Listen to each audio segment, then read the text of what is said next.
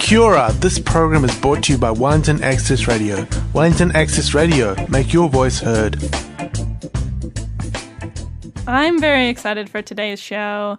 In the second half, I'm talking to a couple of reps from Wellington Rape Crisis yes. about uh, their organization and ahead of their annual fundraising appeal. So they'll be able to talk about um, what they do and what they're doing to raise money, including some events that we can keep an eye out for.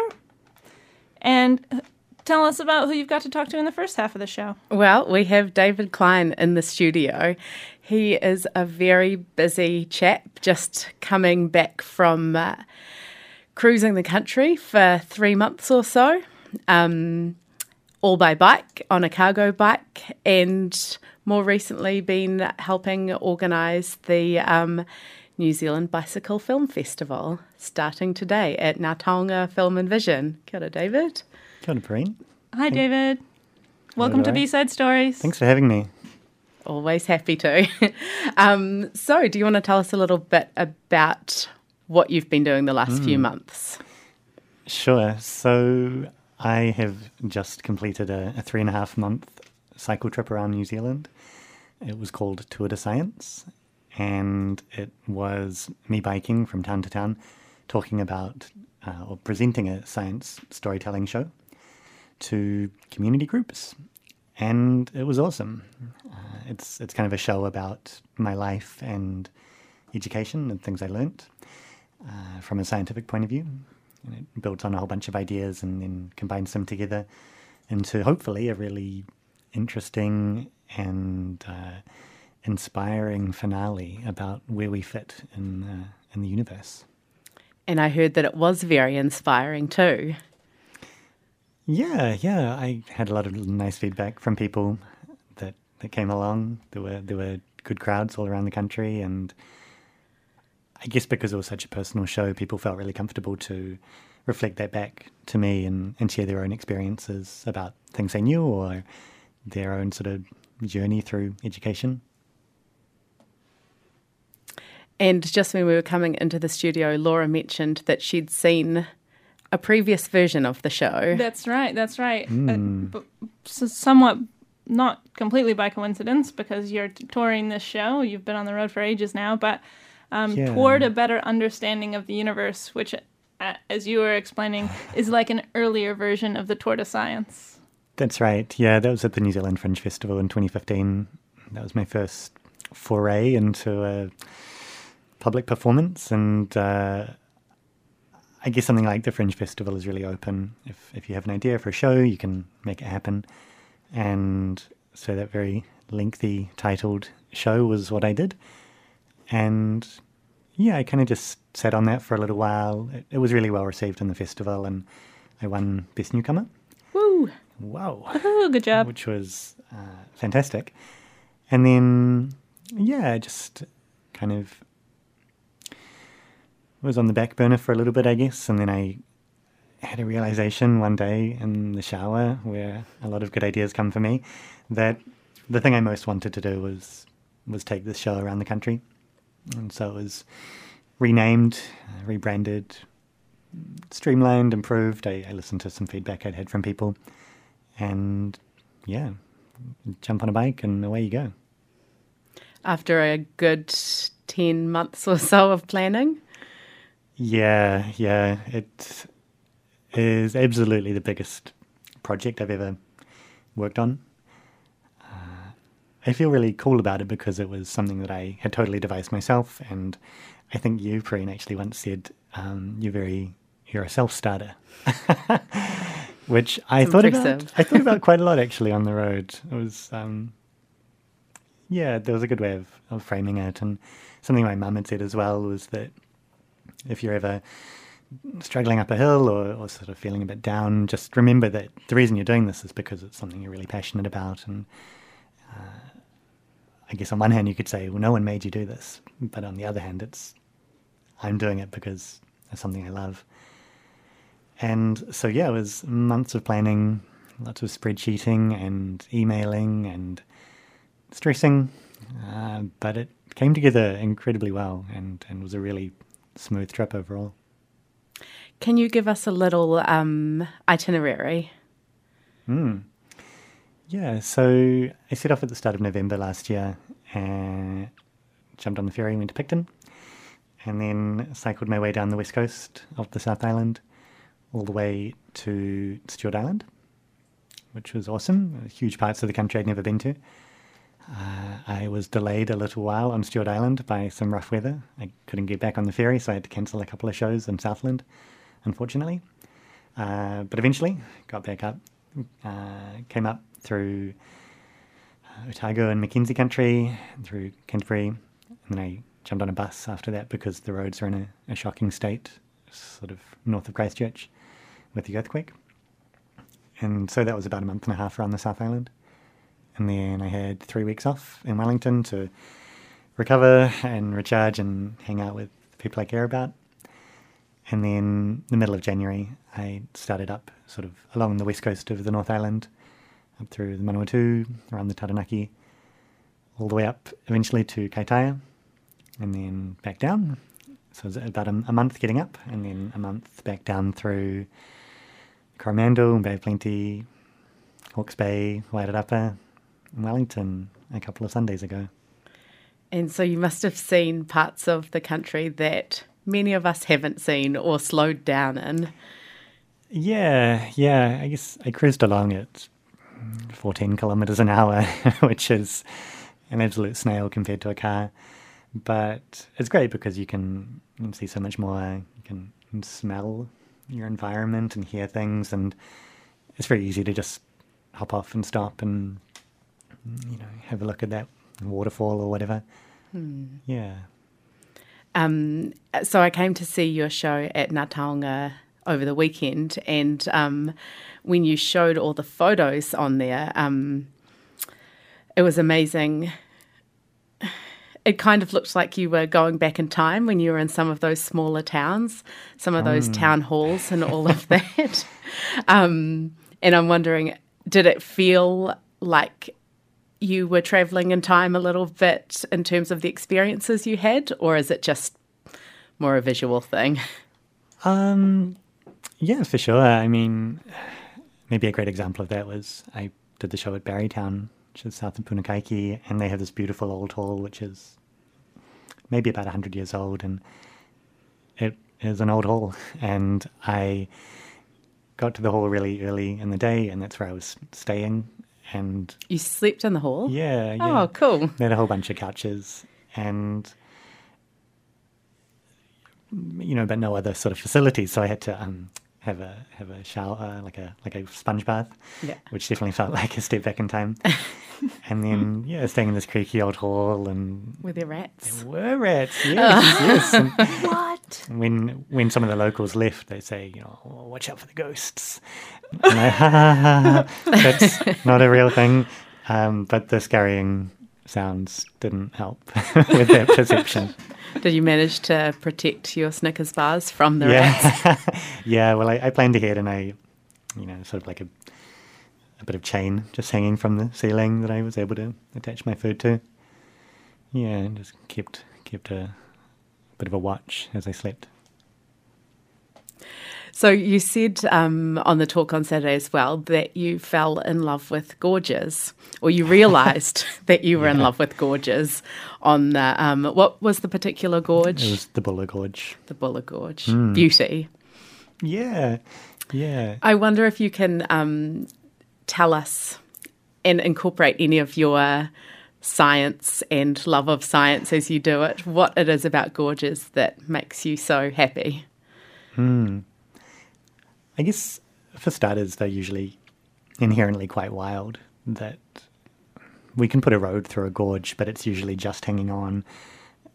It's just an accessory to this uh, river that has carved out a channel between mountains, and that's, uh, I think it's really beautiful, for, for starters, that, that idea that a, you know, something like water can just plough through rock and, and work its way down. Um, and yeah, it just provides a really kind of wild uh, experience. It's, it's usually very winding.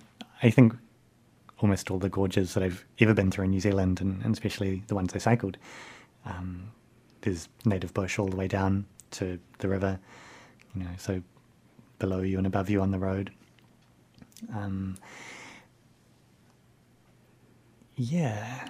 So a bit of that refusing to be tamed kind of um, element. Mm. Yeah, absolutely. And I mean, so the, the Buller Gorge is along um, State Highway six along the west coast, and that is an amazing bit of road. I, it would be my favourite state highway in the country. All prospective cyclists. Yeah. Good one to go for. Yeah, and it was quite quiet, uh, so that was that was nice. It was a lot of isolation, and it really felt like it, just cruising along with kilometres in front of you. Uh, and another really memorable one was the Waiueka Gorge, which goes from Opotiki to Gisborne. And the first part of that day, for me, through to Matawai, I mean, this gorge is like fifty kilometres long, and there are signs that say, falling rocks, next fifty kilometres. And I'd be passed by a car maybe every ten minutes. So, yeah, it's definitely on my own, which was nice to appreciate the, the serenity of the the water and the bush and the gorge. Um, you mentioned that you realised at some point along the trip that you could just talk to yourself and say anything and no one would notice. Yeah, yeah. Any memorable quotes? Or the most ridiculous things you found say, yourself oh. saying?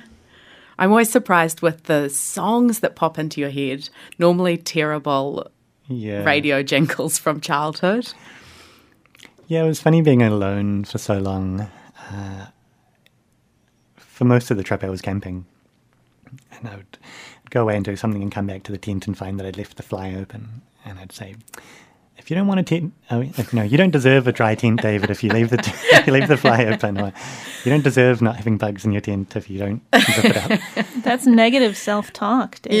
Yeah. Yeah. Well, I did learn from it, at least, and and got better at, at zipping things up.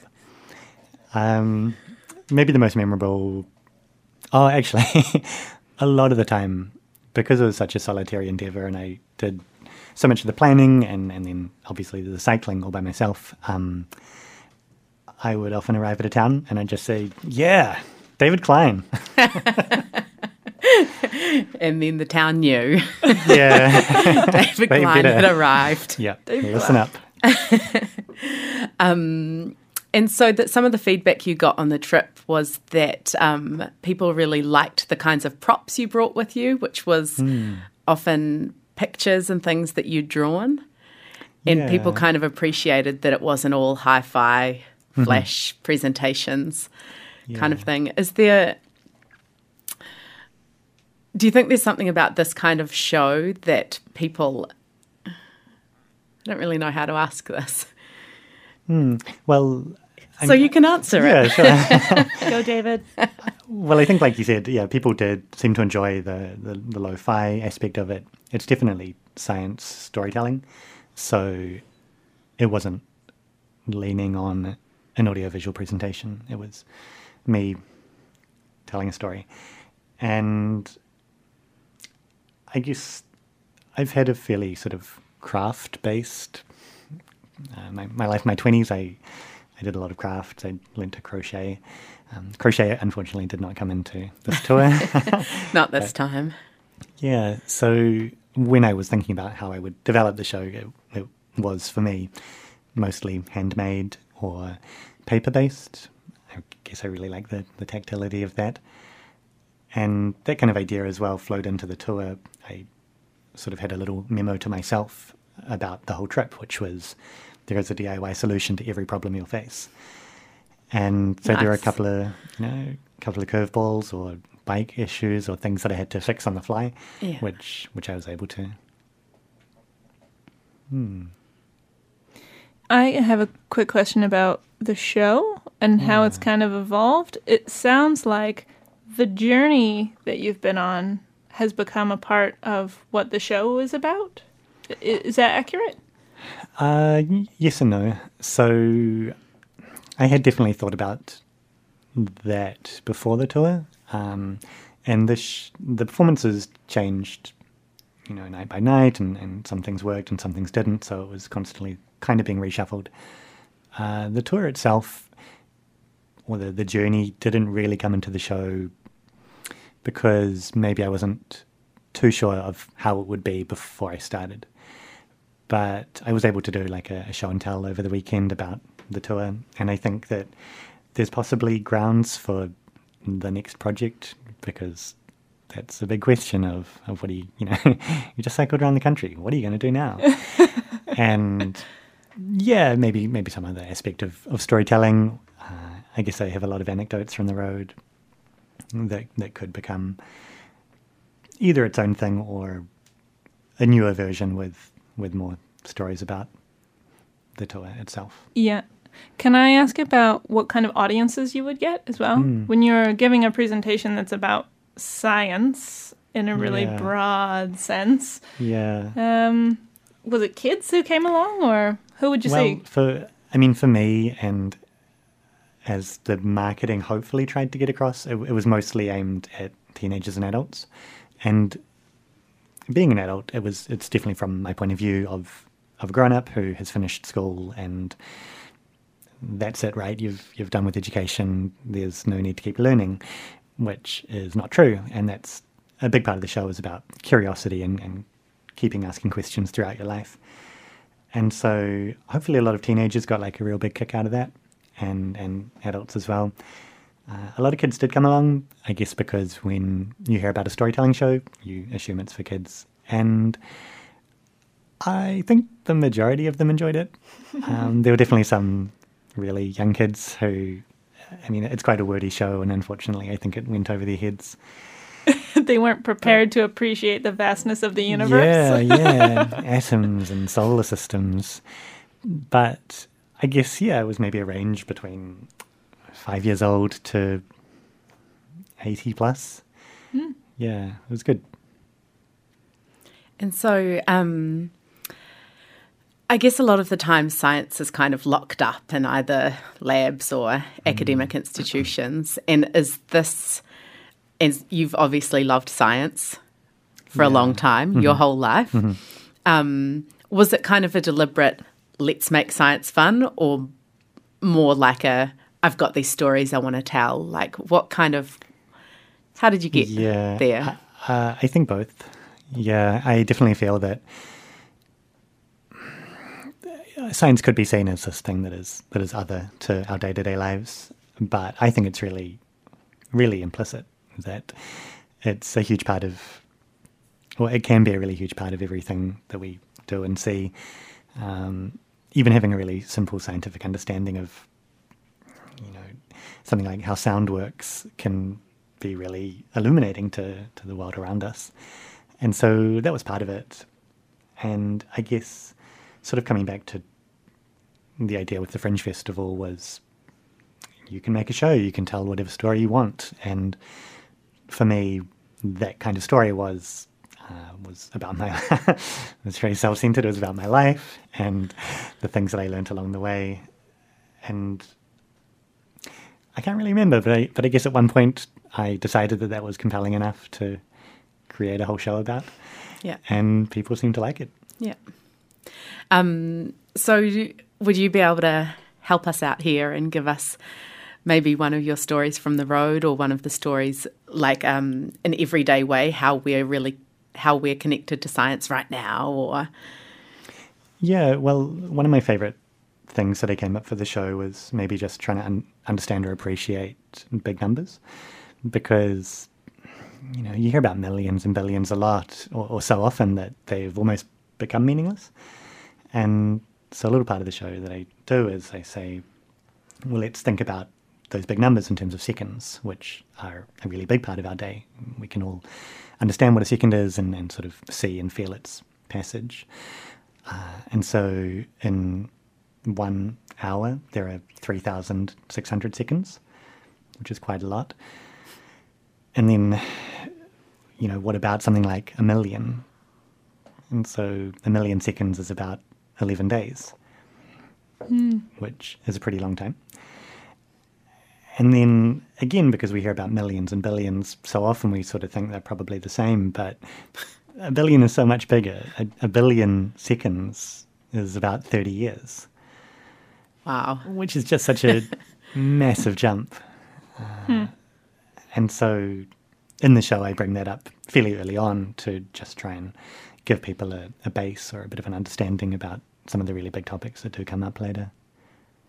So we've probably been talking for about like three hundred thousand seconds. I don't know, no. I'm guessing. It's like, not my strong suit. No, I'm not sure what the time is. We need, yeah, we, we, we'll have to review numbers and yeah, seconds we'll later them. on. Mm-hmm. So. um, but we are kind of running towards the end of our time sure. with you, David, I think. Um There's something else going on. That's right. So tonight, even I, I was very kindly given a lot of uh, leave without pay from my job, which is at Matong Sound and Vision. Yes, uh, formerly the Film Archive. And last year, I was one of the co-directors of a brand new festival, the New Zealand Bicycle Film Festival. And uh, myself and, and Mark Sweeney, one of my colleagues, got that up and running. We sort of thought or identified that there was enough of uh, interest in cycling around Wellington that we could make a whole film festival about it. And it was a real, a real hoot. I had a good time, and it's back. And starting tonight is the opening. Uh, what happens for the opening? There are some speeches. We've got the Mayor, Justin Lester, to, to open. Uh, myself and some colleagues will be singing a short waiata. Oh, what are you singing? Um, uh, Te Aroha. Classic. Yeah. And then, yeah, there's a, a screening, just just quite a short one. Uh, it's called A Cinematic Century of Cycling, which is the archival compilation that we've developed from things that are held in the former film archives yeah. vaults. And so it goes from the twenty-ninth of March to the eighth of April. Okay, so a couple of weeks yeah. in which to see some awesome films about yeah. cycling. Well, are they about cycling or are they For cycling the most adjacent? Part, uh, a, a bit of a mixture, yeah. So we have uh, The Bicycle Thief, the Italian classic, which involves bicycles, but is also, I think, like neo-realist and highly, highly acclaimed. Uh, there's a really great compilation called The Big Big Bike Film Night, which is a lot of shorts about all different aspects of cycling. And coming up on Thursday, we have uh, a, an Italian documentary called Contramano, which is about some bicycle shops in Turin, which is sort of transitioning from being very car-centric to uh, different modes of transport that are more active. And following that screening, I'll be chairing a panel about the transformative abilities of bicycles in cities, lives and the environment. Awesome. Who's on your panel? Uh, some of your listeners may know Laurie Foon. Yes, Laurie, friend of the podcast. Uh, Paul McArdle from Bikes and Schools. Uh, Doctor Caroline Shaw from Otago University, who did this really fantastic baseline study of uh, active transport in the country. And Ashley Peters from Wellington Off-Road Uh, from from Word, which uh, encourages kids to get involved in mountain biking. Yeah, so I'm really looking forward to it. Yes. Awesome.